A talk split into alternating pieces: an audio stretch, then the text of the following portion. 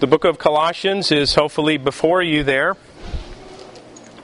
This is a letter that the Apostle Paul wrote, as you likely expect, to, to the church at Colossae, a place that uh, the Apostle Paul potentially, uh, I'm not sure how much time he spent there. He certainly didn't start the church at Colossae. Uh, Epaphras seems to be the one that people look to for that, and Epaphras uh, also visited the Apostle Paul. Um, and so we trust that um, that's the situation here. Colossae was really in a triad of three cities, pretty close together Colossae, Laodicea, and Hierapolis. Laodicea is mentioned, was mentioned in the reading that you heard in chapter 2 here. But nonetheless, it was a place, uh, of course, made up of Gentile uh, believers, the church that is, in an area that no doubt was was filled with debauchery and sin, not unlike our own culture, certainly in some ways different. And so, in the letter to the church here at Colossae, we have this uh, really very notorious, if you will, legendary idea that the Apostle Paul is dealing with, and that is the Colossian heresy. This, what is he? What is he working through? What is he combating here? And so we see that laid out for us in in this passage of Scripture read to you, and certainly it is the, the thrust, the main idea in the letter to the church at Colossae. And that speaks to the reason that we're looking at all of the Bible. We, we're here in Paul's letters. Uh, we've looked at um, most of the Old Testament. We've got, uh, if you're counting, I think we've got about nine minor prophets or eight minor prophets to go. So if you've if you've held on to uh, Providence Reformed Baptist Church that long, you've heard you've heard messages on all of those books of the Bible, and uh, and we're interspersing the New Testament with those. And here we are at the Apostle Paul's letter to Colossae in an attempt really to understand uh, this isn't exactly a survey of the Bible, but it's the, the idea here is that we're looking thematically at the progress of redemption. What is it that God is revealing uh, in each book of the Bible? And in the letter to the Colossians, it's not a very difficult thing to center on the real main thrust here, and that is in chapter 2, verses 1 really through 23 and uh, I am in no way attempting to imply that the rest of the book of Colossians is not worthy of a verse by verse proclamation, but nonetheless, as we step through the Bible,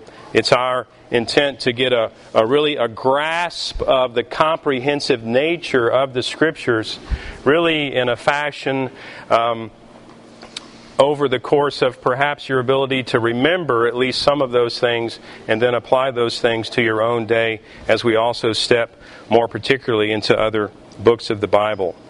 So the Apostle Paul was combating the Colossian error, as I mentioned, in which the believers were longing for release from the cable of their evil past, as William Hendriksen says so well. And so they, these believers at Colossae, they're dealing with the exact same thing that each of us deals with.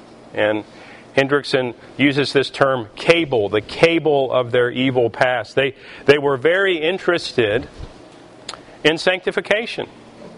The believers at Colossae were, were interested, as is absolutely normal. It is the corresponding action to new life in Christ that we want to become like Him. The writer of Hebrews says, Consider Jesus. And the idea there is simply if we know Christ, we'll want to be with Him and like Him. And so that's not a bad question to ask yourself this morning. Do you profess faith in Christ?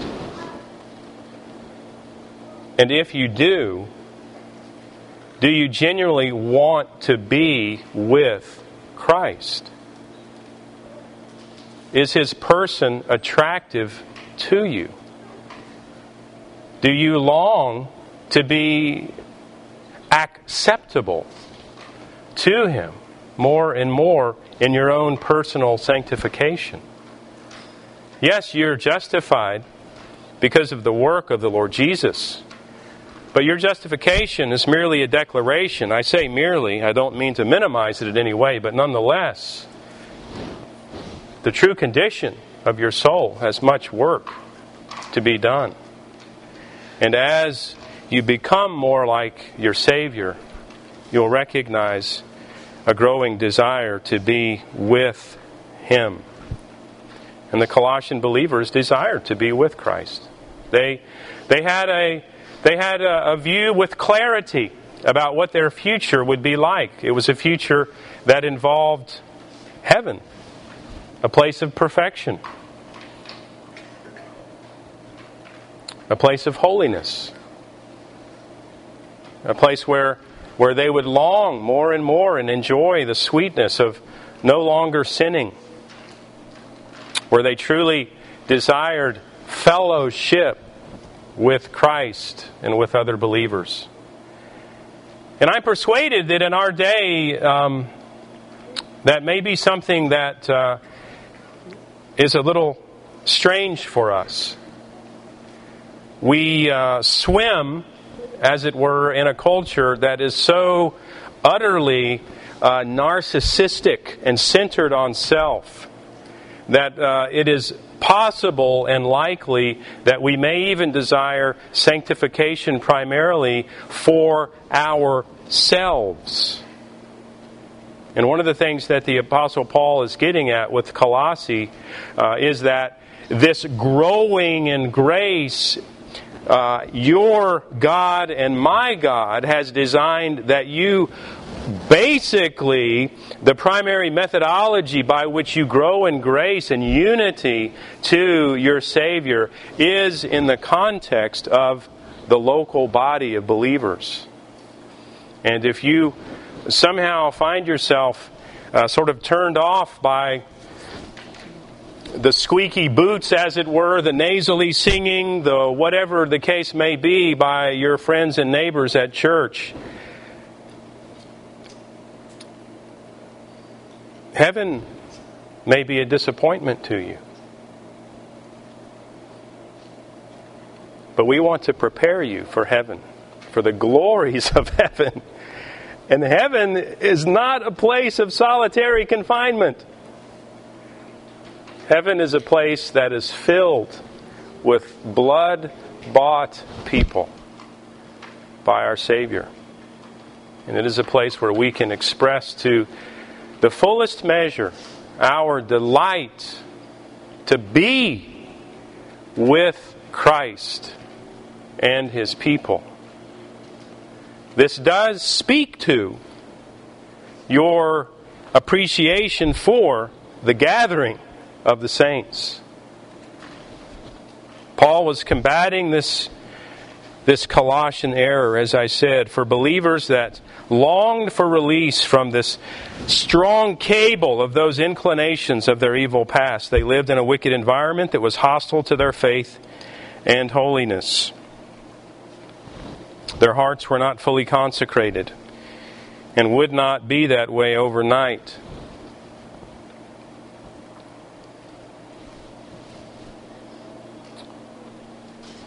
If uh, your little Google matrix is like mine, you uh, are likely inundated with recommendations that you drink a spoonful of something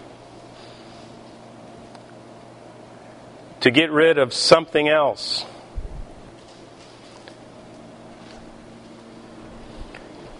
The Apostle Paul here is combating a heresy that basically implied that there's an easy way to sanctification. But the Apostle Paul has already made it clear that there's not any gimmicks to sanctification, right? It's a putting on and a putting off. Also, fourthly, you had this idea that Satan was ever present and working against them as well. Satan has no sidelines. He does not have a side hustle. Satan does not have other ideas that he does when he isn't busy making a mess of the life of believers. That's what he that's his job. That's what he does. 24/7. Satan is bound and determined to ruin your walk with Christ.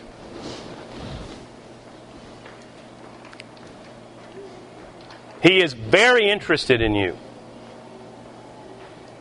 And it is, it is possible that Satan is more interested in your soul than you are.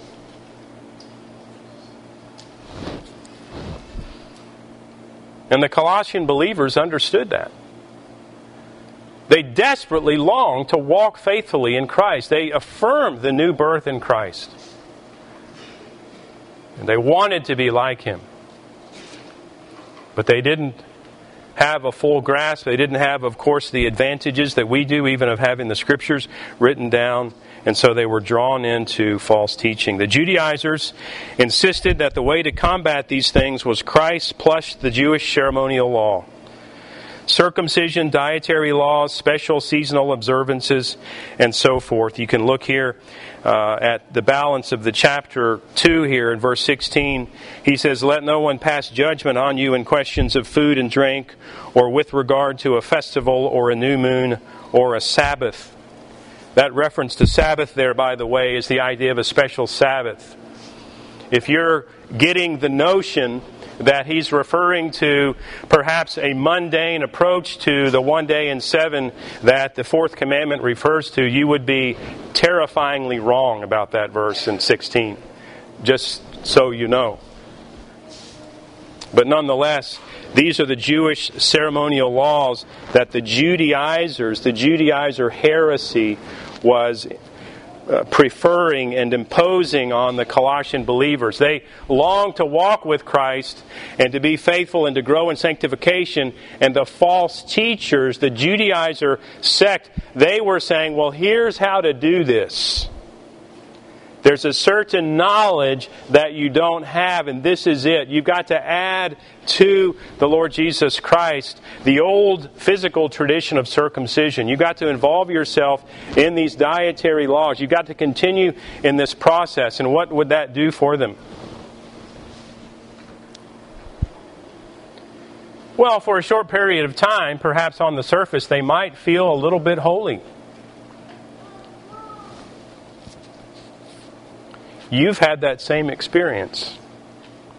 That's the, that's the life experience that's common to all of us, right? We do, we do a neat church thing, and then it's possible that we feel simply because we did that a little bit closer to Jesus. But in your heart of hearts, you recognize that what just occurred was a surface thing and that there was no spiritual work that occurred.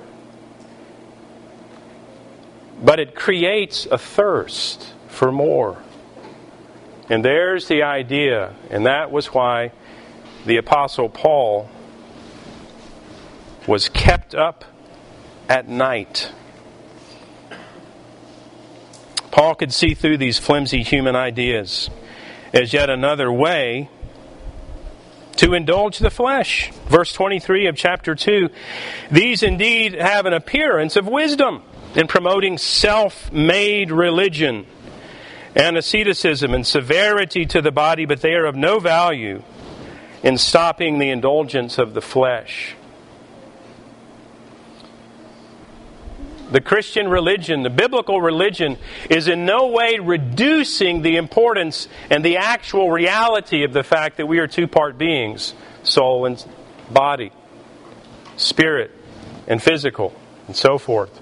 Physical and non physical, two part beings.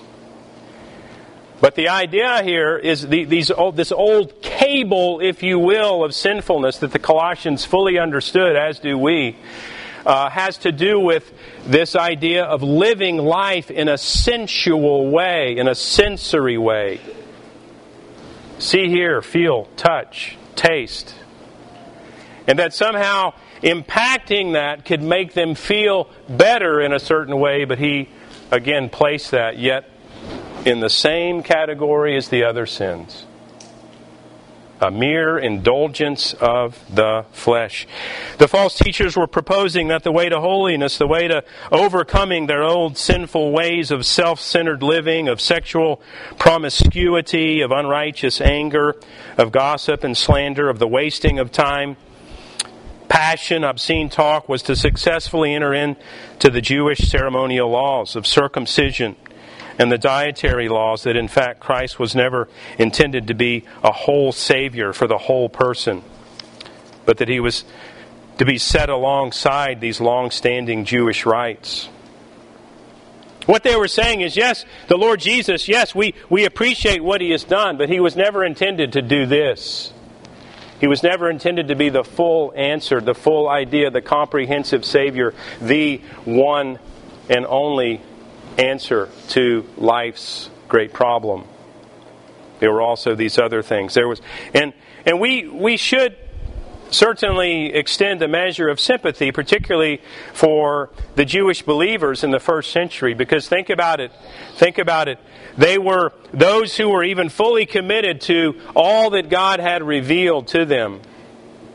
They understood that, that their association with God and that their expressions of a, of a right and holy faith in God had to do with the continuance of these ceremonial rules, of the dietary laws, of the sacrificial system, and so forth. But when the Lord Jesus Christ came on the scene, He was the one to which all of those pointed. And to enter into those again would be to reject what the Lord Jesus had done. And there are some, even to this day, that don't understand that. Even well meaning believers that are drawn into certain aspects of Jewish ceremonialism enter into that. Why? Well, it's possible that they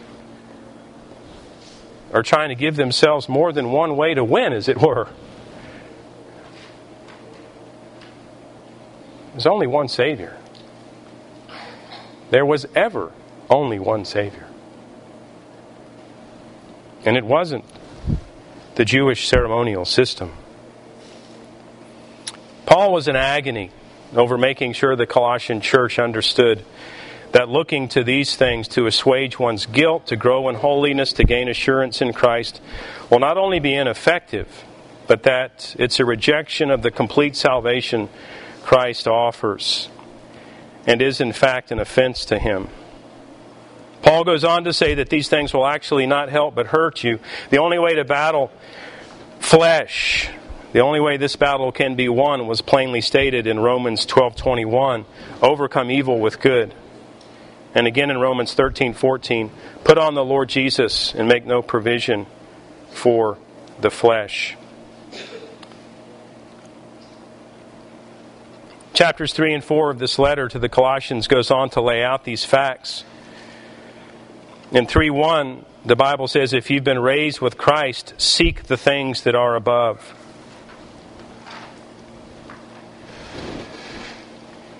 3 2, set your mind on the things that are above. 3 5, put to death what is earthly in you. 310, put on the new self which is being renewed in knowledge after the image of its creator.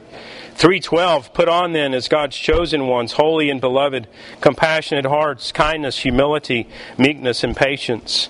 316 Let the word of Christ dwell in you richly, teaching and admonishing one another in all wisdom, singing psalms and hymns and spiritual songs with thankfulness in your hearts to God. 4 2 Continue steadfastly in prayer, being watchful in it with thanksgiving. And so the general tone of the letter is to urgently address false teaching and to showcase the preeminence of Christ, the complete Savior for the complete man. The preeminence of Christ, I would draw your attention to chapter 1, verse 15.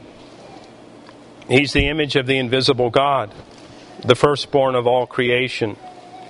For by him all things were created in heaven and on earth, visible and invisible whether thrones or dominions or rulers or authorities, all things were created through him and for him. And he is before all things. And in him all things hold together. And he is the head of the body, the church. He is the beginning, the firstborn from the dead, that in everything he might be preeminent. For in him all the fullness of God was pleased to dwell, and through him to reconcile to himself all things whether on earth or in heaven, making peace by the blood of his cross, the Lord Jesus Christ. Now, again, we're inclined because because uh, unfortunately of our own sinful flesh, we're inclined to to to think of our justification as this thing uh, that is absolutely uh, uh sealed. The deal is sealed, as it were.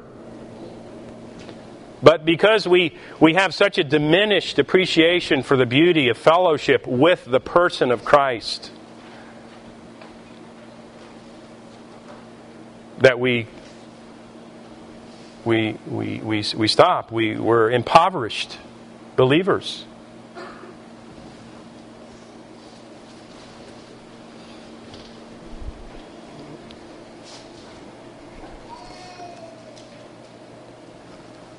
We have something like this set before us every day.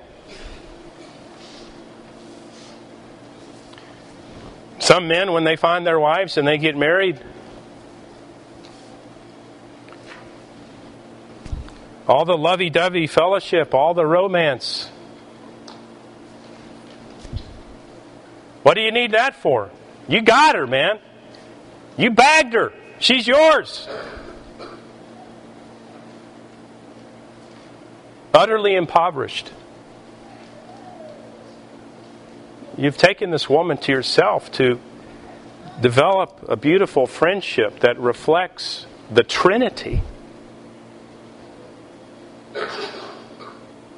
But we don't have time for that. We need gimmicks. And the Colossian heresy is a gimmick. And it's a looking away from that which the Lord has set before us in all of its beauty fellowship with God and His people. Now let's look more closely at chapter 2, beginning in verse 1. I want you to know how great a struggle I have for you, and for those at Laodicea, and for all who have not seen me face to face. Paul's in agony. He's struggling. He's had, he's got this inner conflict. He, it's not that he's disagreeing with himself. He's just very, very anxious in a holy way, as it were, about the condition of the church at Colossae because they're enduring false teaching and he longs for them to know the truth. Though he had not been there, he didn't plant the church. He feared what would become of them because of the Judaizer error.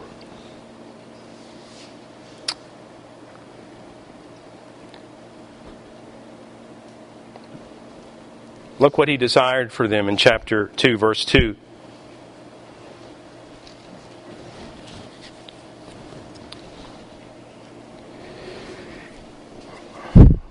What he really longs for is outward prosperity, for them to become a megachurch.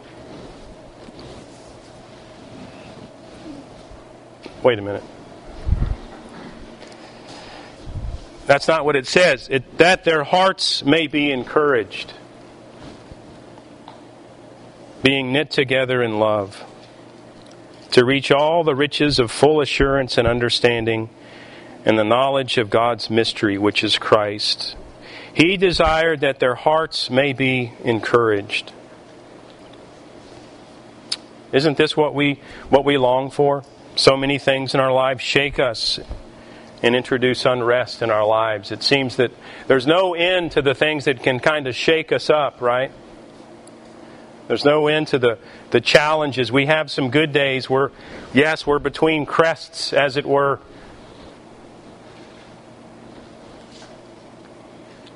But that doesn't mean there's not going to be any more waves. And the Apostle Paul, he understood this, right? The Lord Jesus Christ has written the scriptures not for a calm sea, but for a tumultuous sea.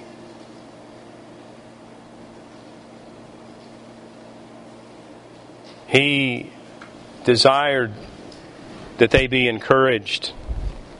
What do they have to be encouraged about?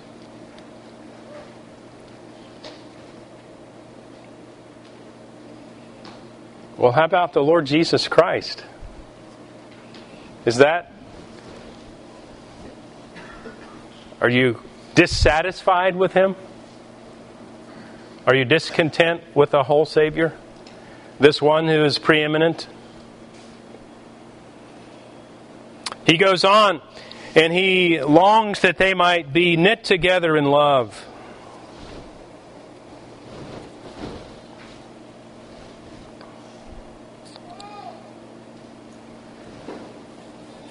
Now, one of the things that uh, I'm seeing as I read through the scriptures these days is this simple concept of fellowship. And the more I look for it, the more I see it. Uh, and it's right here, as a matter of fact, being knit together in love. I'm not making this up, okay? I'm not making this up. This is the beauty of growing up together in Christ.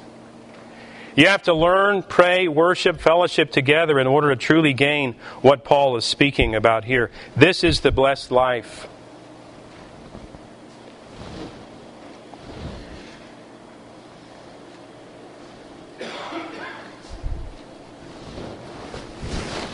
I can't tell you how many people are trying to get this blessed life in another way. The blessed life of Christ. They embraced the Lord Jesus.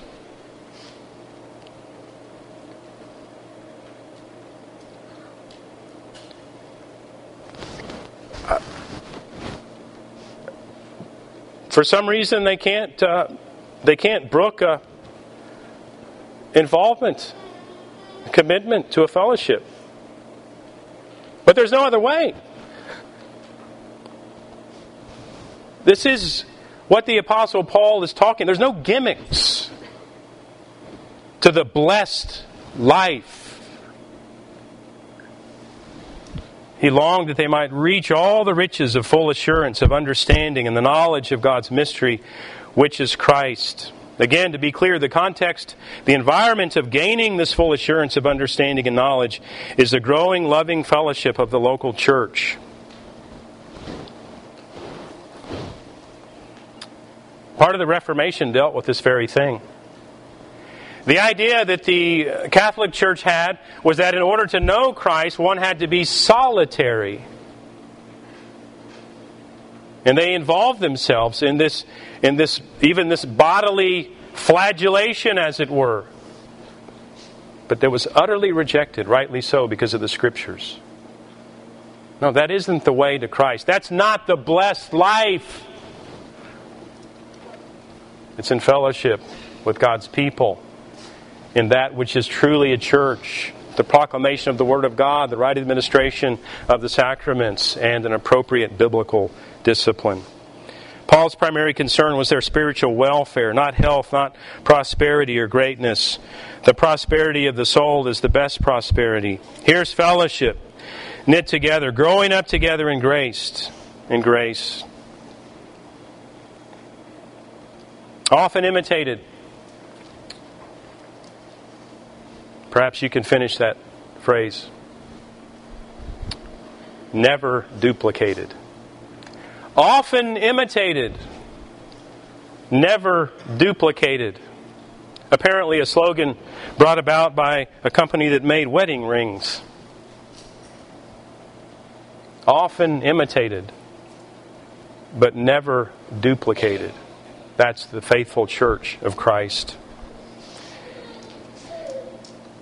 Progressing in faith and life will be directly associated with Christ. That's what Paul is saying. Verse 3 in whom are hidden all the treasures of wisdom and knowledge. The point isn't that Christianity is merely Christ in the sense of a minimalist, that all I need to know is Jesus, nothing to do, nothing more to know. The point is in Christ, in the words of Christ, in the salvation of Christ, in the explanation of Christ regarding his messiahship and the comprehensive saviorhood for mankind, there's no need to look elsewhere regarding one's entire life in Christ justification to sanctification to glorification. However, many reduce this comprehensive nature of Christ to an idea in which it isn't important for them to earnestly invest themselves in what Christ has said and make it their own. such that they can enjoy growing levels of assurance and usefulness in other people's lives. This is the human situation. We all, we all have experiences that can absolutely relate to this idea.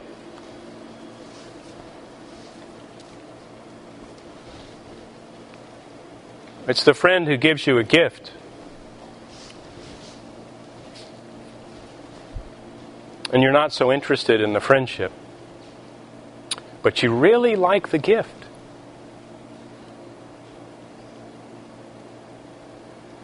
What a, what a revelation that is for who we are. And the Lord Jesus Christ, of course, has given to us the greatest gift And that interest in true fellowship with Christ, we talked about this last week, certainly involves a fellowship in his sufferings. But it also, of course, involves a fellowship with other sufferers, those other pilgrims along the way, those ones that are walking right beside us to Zion. Modern professors of faith are not immune to this problem. The unfortunate reality is that many who confidently profess faith, because they look back to a prayer they prayed as a child or a good deed they performed or a special tender moment in church, but their faith isn't a living faith. And they may try to attend to it more salvation prayers and the taking of communion. But it won't make a dead faith alive. Only Christ can do that.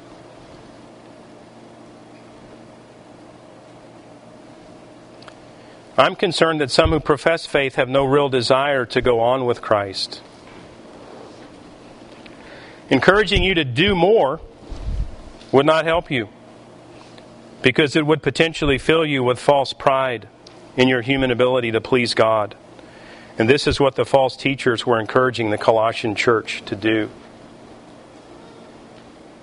When we're given new life in Christ, there is set in motion a longing to be holy. And if that longing to be holy and to know Christ in His person, to be fellowshipping with Him and His people, if that is not present in your life, then I urge you to be alarmed.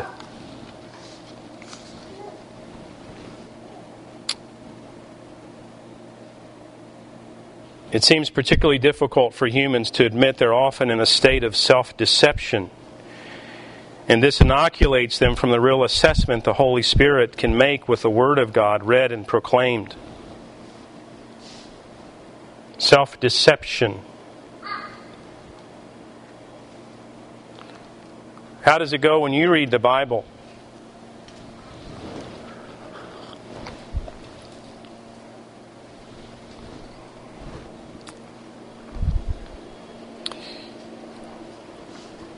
You read a little bit and you say, I got it. I got this. Do you?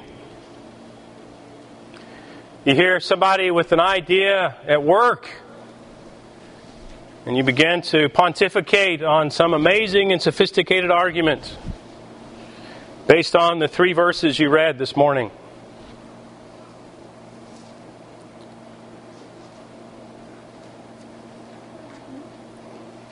All of us are in some level of self deception. That's why there is a thing called the church and the Word of God and fellowship and Sunday morning worship and prayer meeting and Bible study and fellowship and discipleship.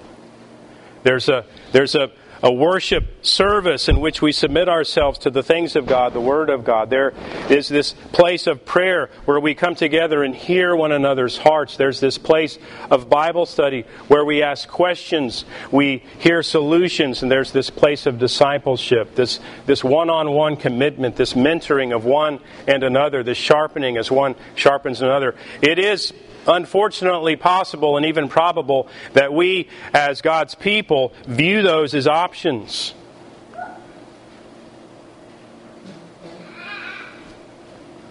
They're not options. That's the way we grow. That's it. This is the plan. And when I opt out of those things, it's I, I, don't afford myself the opportunities for those different levels and different depths, if you will, for the Lord to use the people around me, to use His Word, to be involved in other people's lives. When Christ makes a person his own, it is absolutely revolutionary and radical. He fully intends for you to absolutely and totally rearrange your entire life around Him.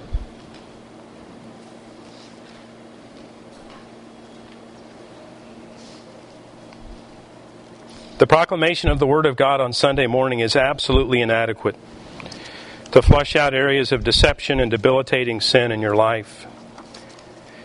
It's inadequate to encourage you in your daily walk with Christ and the incredible challenges of life. It's inadequate as a tool to help you put off the old and put on the new. I wish, I wish that I could preach a sermon. I wish that I could preach a sermon that would provide for you a spiritual meal that would satisfy you for seven days.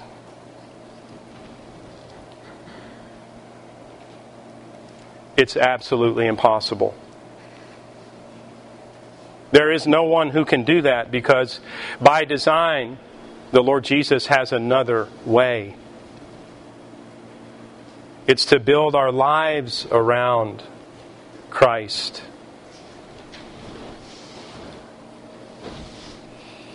Engaging with others, cross checking resources, and helps is also a way to prevent from being taken in by plausible arguments and ideas. Verse 4 I say this in order that no one may delude you with plausible arguments.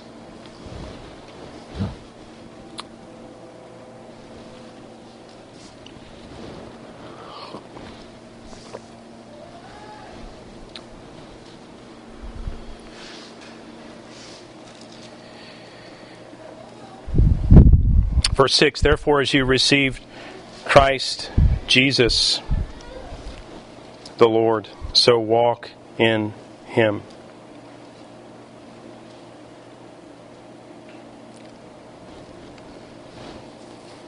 As you received Christ Jesus, so walk in him. The Colossian believers had faith. They had saving faith. This was a church. The Apostle Paul, absolutely, there's no indication here that he is declaring or concerned about uh, the validity of their faith, of their position in Christ. There's no reason to wonder about that at all. But he is asking the question in a sense and implying the same thing that the Lord Jesus uh, didn't merely imply, but asked the question of those disciples that were on that boat with him on the Sea of Galilee when he was asleep and they were scared they were going to die. And what did he say? He said, Where is your faith? Where is your faith? They had it latent within them, but they weren't exercising it. And that's one of the things uh, that the Apostle Paul is getting at here this idea that having received Christ, so walk in him. He's saying, You got Jesus. I trust that Epaphras declared to you the truths about Christ and that you have affirmed that and been brought to life in the Lord Jesus. So walk in Him. So if your walk with Christ isn't reflective of what's revealed in the Word of God, then it is appropriate that you would question how you received Christ.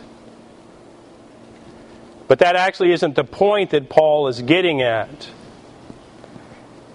You've received a comprehensive whole Savior, so now walk in Him. In order to walk in Him, you've got to know this Christ.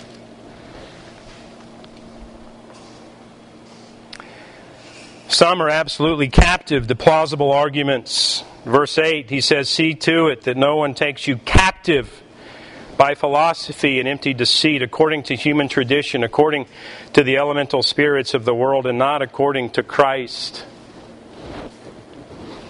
We spoke last week and the week before about this idea that Satan, he traffics people in sin. And this idea of being taken captive has to do with this idea of being plundered, if you will, conscripted back into that which is false. Some are absolutely captive to plausible arguments and philosophies which they can't detect and are in stark opposition to the Word of God because they don't know the Word of God as it addresses these specific areas. It seems to be a popular notion that one of the aspects of the spiritual nature of our walk with Christ is that I gain insight and understanding directly from the Spirit without the means of sincere investment in the Word of God. There are entire denominations of Christianity that are shipwrecked because of this. This is unfortunately very close to our own human experience. we have an idea about a spiritual thing. And that idea potentially has come from philosophy, empty deceit, human tradition, and the rudimentary or elementary spirits of the world. And when we read the Bible, because we have such an amazing confidence in ourselves, we see the scriptures as affirming our idea.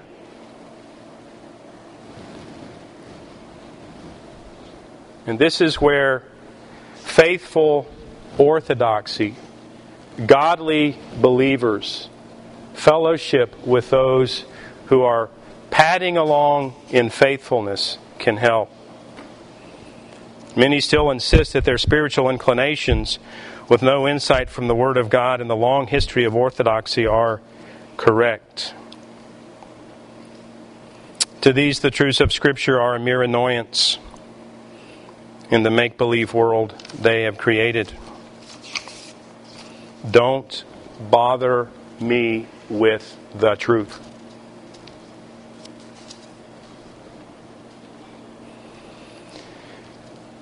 But the Apostle Paul, he there's there's really in a sense nothing new here, as it were. Christ is preeminent. He is all in all. There is a growing body, as the Apostle Paul, of course, involved himself in, of the revelation of the Lord Jesus, and they're involved in that as they read this letter, no doubt, from him. 2 9, for in him, that is the Lord Jesus, the whole fullness of Christ, of deity, dwells bodily. The idea here isn't that it's body as opposed to spirit, but that it's in his body as opposed to his shadow. In other words, before the Lord Jesus came, we only had a shadow of those things.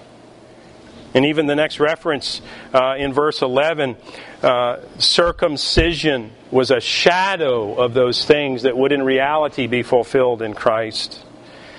The Colossian believers were, in fact, circumcised with that circumcision, which the old way only pointed to. It was a shadow, but the invisible circumcision made without hands is that true removal of hell sending sin, the circumcision of Christ.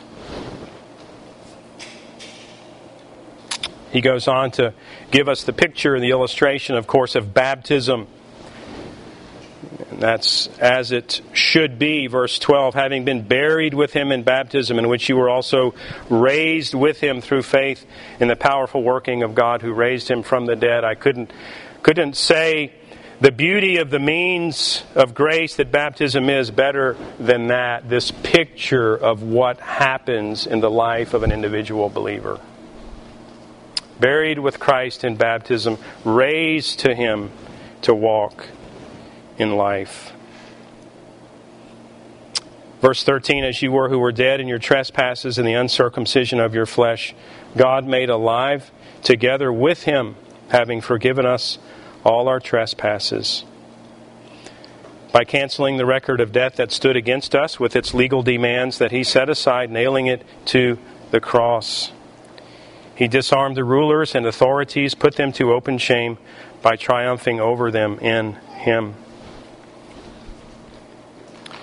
Now, the Apostle Paul brings up uh, a very important notion here canceling the record of debt. In this, uh, this idea here of the curse of the law. And so we have, of course, we have this idea the Judaizer error had to do with the ceremonial aspects of the Jewish law. It did not have to do with the aspects of the moral law. The proposition with the Judaizers wasn't that they needed to obey the Ten Commandments to gain self justification. That wasn't the point at all. However, when we talk about the curse of the law, I fear that it is popular, it is a popular idea that this, this record of debt, as it were, this is the law, the curse of the law. What is it? The curse of the law isn't the notion of works righteousness.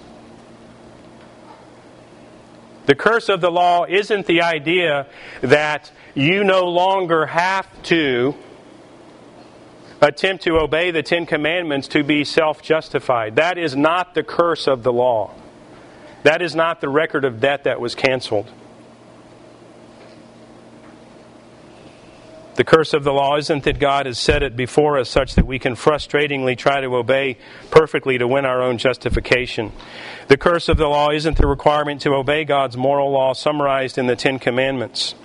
The curse of the law is that we stand condemned and bound for hell because we've broken God's law, because we've been ungrateful for all God has done for us, and with a high hand disobeyed God. The reason that I'm bringing this up is because it may be an inclination to think that the Judaizer error had to do with an imposition of self justification. It was not that. That isn't the issue. But what happens when we're inclined to view that as the issue, and depending on the church that you grew up in, you may very well view that as the Judaizing error. This idea that God is imposing or has imposed on me the requirement to obey His law, His Ten Commandment law. And what happens is when I cast off and when I read improperly and misunderstand, for instance, letters like the book of Galatians, I may be inclined to think that the moral law of God is unimportant as the ceremonial law of God. But that would be an utter falsehood. The Apostle Paul is not addressing the moral law of God except here, canceling the record of debt. What did God do on that cross? What he did on that cross wasn't to relieve you primarily from obeying the Ten Commandments. What he did was he rescued you because you stood condemned. You stood condemned. And he took your curse for you. The curse of the law is eternal death, not merely physical death, but spiritual death. And it's not an annihilating death. It's not, a, it's not an unconscious death. It's a conscious death. That's the curse of the law, right? So if I misunderstand that, I'm going to I'm going to boggle this idea of sanctification because it, it won't work in our own minds because it cannot work if I diminish the moral law of God and see that as what has been cast off, then I no longer have a standard by which I'm following and obeying and growing in Christ.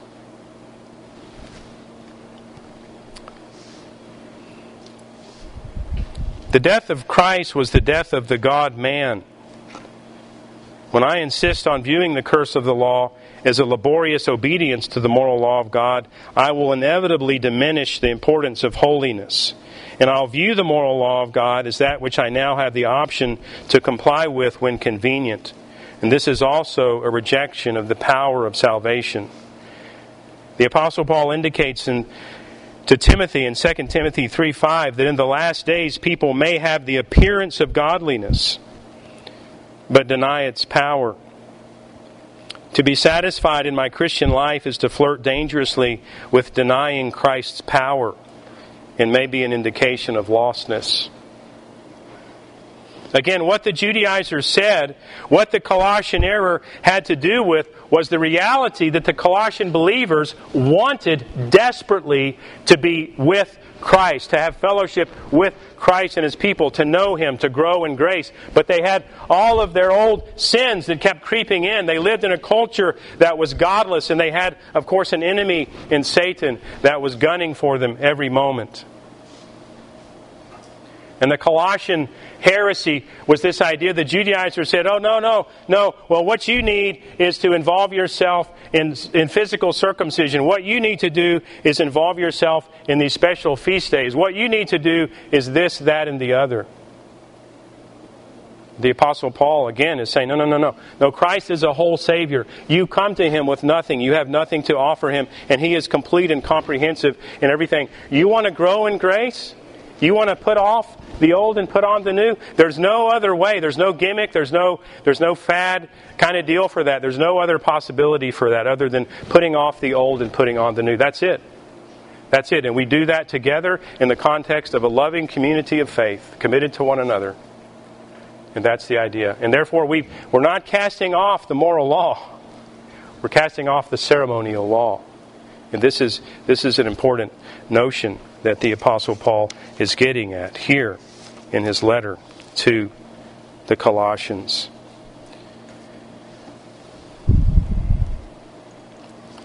He says, We're filled with Christ's comprehensive fullness. He says, We have had the curse of our sins removed, and we've had the enemies of our soul defeated. That's what he's saying here in verses 11 12, 13, and 14, and 15. We are filled with Christ's comprehensive fullness. This idea of fullness is a favorite word of the Apostle Paul. This panorama, this idea of Christ being all in all. We are filled with Christ's comprehensive fullness. It's a blank check for holiness. We've had the curse of our sins removed. What is that?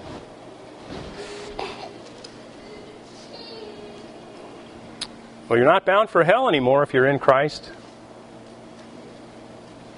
You've had the pollution, the stain removed. You are free in Christ. You are clean before the Savior. And we've had the enemies of our soul defeated.